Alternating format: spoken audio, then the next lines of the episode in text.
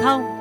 Cháu thưa cô, cô giúp chị gái cháu với ạ à, lick BB Vì do gặp nhiều trắc trở trong công việc và tình duyên Nên chị đã quyết định sang tận Thái Để rước một em Kumathong, Gọi là quỷ linh nhi hay gọi là cậu bé vàng.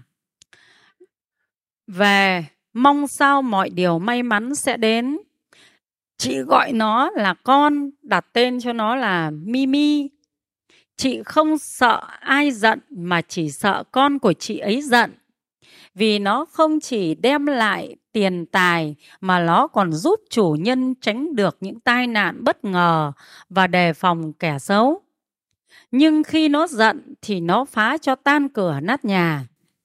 Ngày nào chị cũng mua bim bim, sữa, coca cho nó uống còn tự tay may những chiếc váy đính đá lộng lẫy, mua vòng vàng, vòng ngọc về cho nó đeo.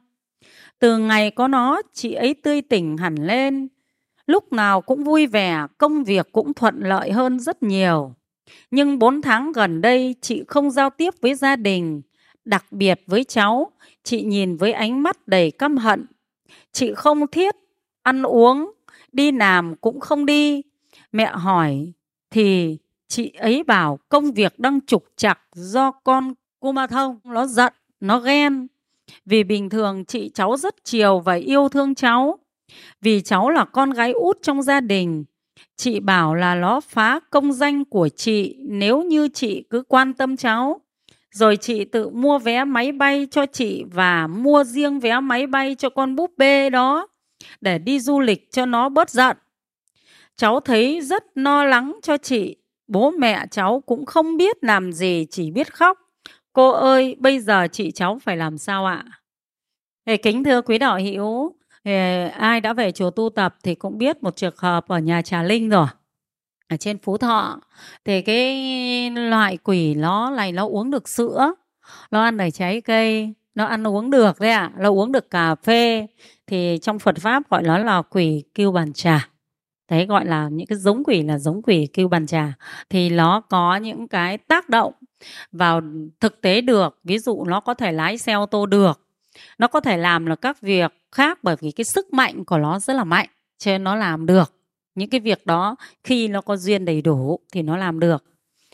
Thì à, cái à, cô ma thông này là thế này, tức là người ta lấy những cái linh hồn, gọi là cái thần thức hoặc gọi là cái ngã quỷ mà khi nó chết bậy lạo thai hay là cái gì đó chết, miễn là chết còn bé từ trong thai, gọi là thai nhi đấy. Và người ta tập trung cái giống quỷ này vào, người ta luyện, tức là tập trung nó vào rồi cho nó chấp vào cái con búp bê đó là của nó, tức là cái thân con búp bê sẽ là thân của nó và nó ở cho cái con búp bê này. Và mỗi người đến thì mua cái con búp bê này, thỉnh cái con búp bê đấy về nhận làm con mình, rồi coi nó như thần tài để nó phù hộ cho mọi việc mọi việc mọi việc. Thế thì cái con Kumotong này thì người ta cũng thấy có những cái mà khi mà mang về thờ thì nó có những cái may mắn nhất định trong một thời điểm nào đó nhưng mà hầu như sau đó đều có những cái thất bại. Thế cho nên thành một cái truyền từ người này đến người kia kinh nghiệm nuôi kumathong là đừng để cho nó giận. Nếu mà để cho nó giận thì nó sẽ phá hết tài sản các thứ của mình. Thế thì cái việc này trong Phật pháp thì chúng ta sẽ sẽ giải thích thế nào để cho đúng với lại Phật pháp của chúng ta? Thì Yến sẽ giải giải theo lý nhân duyên quả tất cả những người mà ờ, làm cái này thì họ có tà kiến.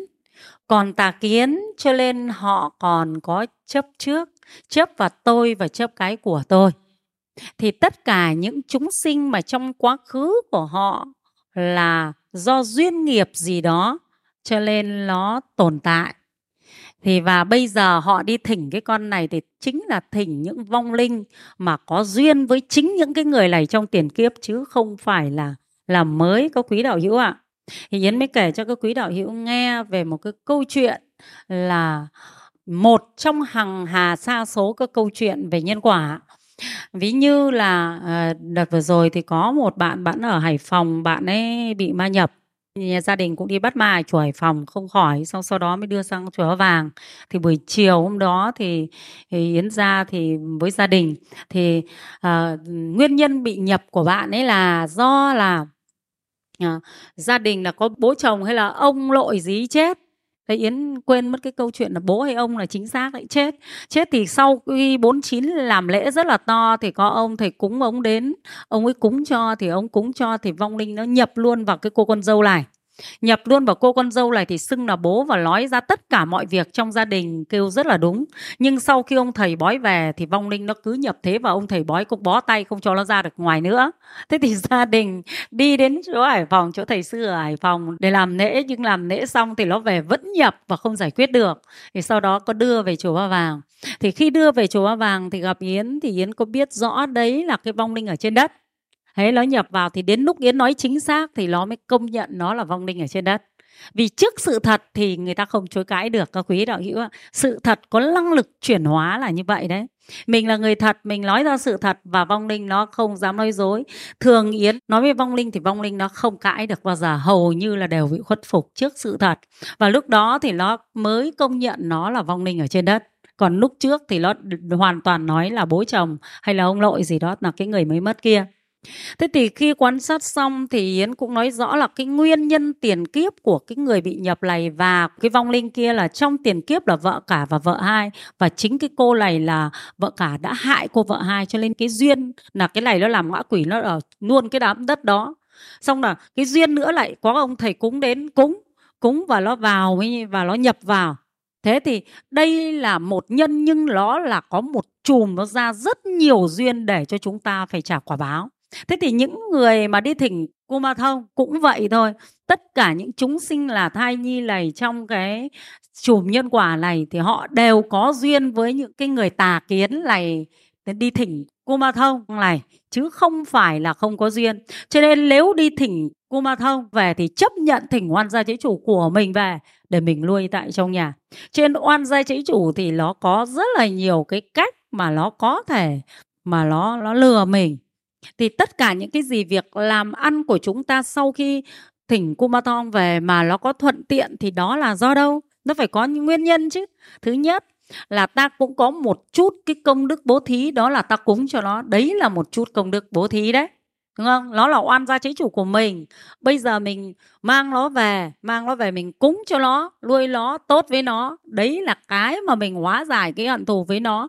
Đáng ra mình còn cái nghiệp thì mình bị mất tài sản, chẳng hạn cái kiếp xưa mình cướp tài sản của nó, thì bây giờ về mình cúng, mình cung phụng nó thì cái nghiệp đó của mình nó tiêu đi được một chút.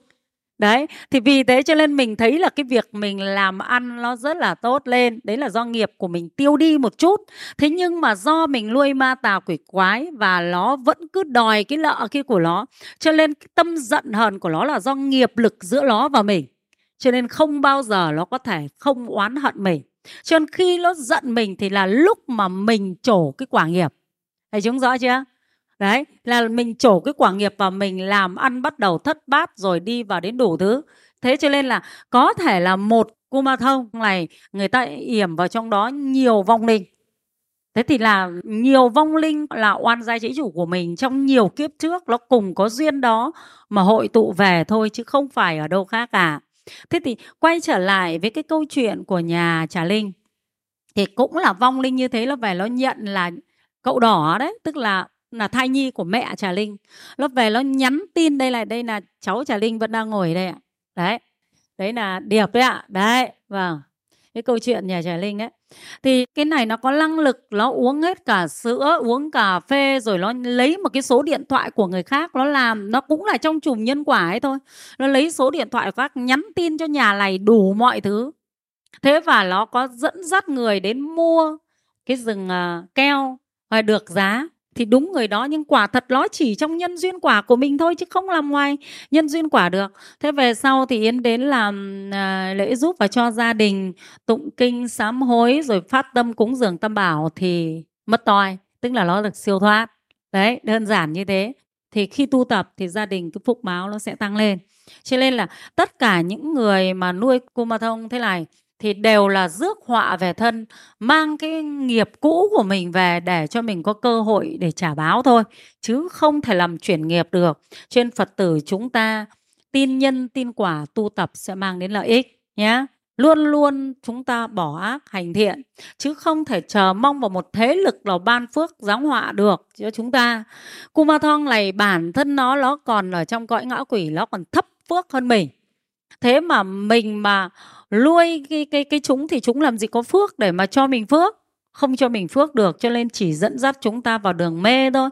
Cho nên chúng ta phải chịu đau khổ thêm. Trên những ai đã thờ ma thông và nếu có tâm ý mà muốn thờ ma thông thì tốt hơn hết là giải đi, mang về chùa cầu siêu cho các cái vong linh đó đi. Đó là cách chúng ta làm phúc và cách chúng ta chuyển hóa được nghiệp lực để cho chúng ta có phúc báo, chứ không nên nuôi ma quỷ rồi suốt ngày phải chiều ma chiều quỷ thì chiều làm sao mà chiều được như ý nó được.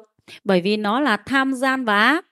Vì nó là cõi thấp mà nó ác cho nên nó sẽ xui chúng ta làm điều ác rồi cả hai cùng chịu quả báo thôi không giải quyết được việc gì nhé thế thì à, chúng ta phải tin lời phật dạy là à, cái kinh mà cúng thí đấy, dù ở dưới đất hay trên không, chúng sinh nào nhận được tổ thí thì hộ trì người bố thí.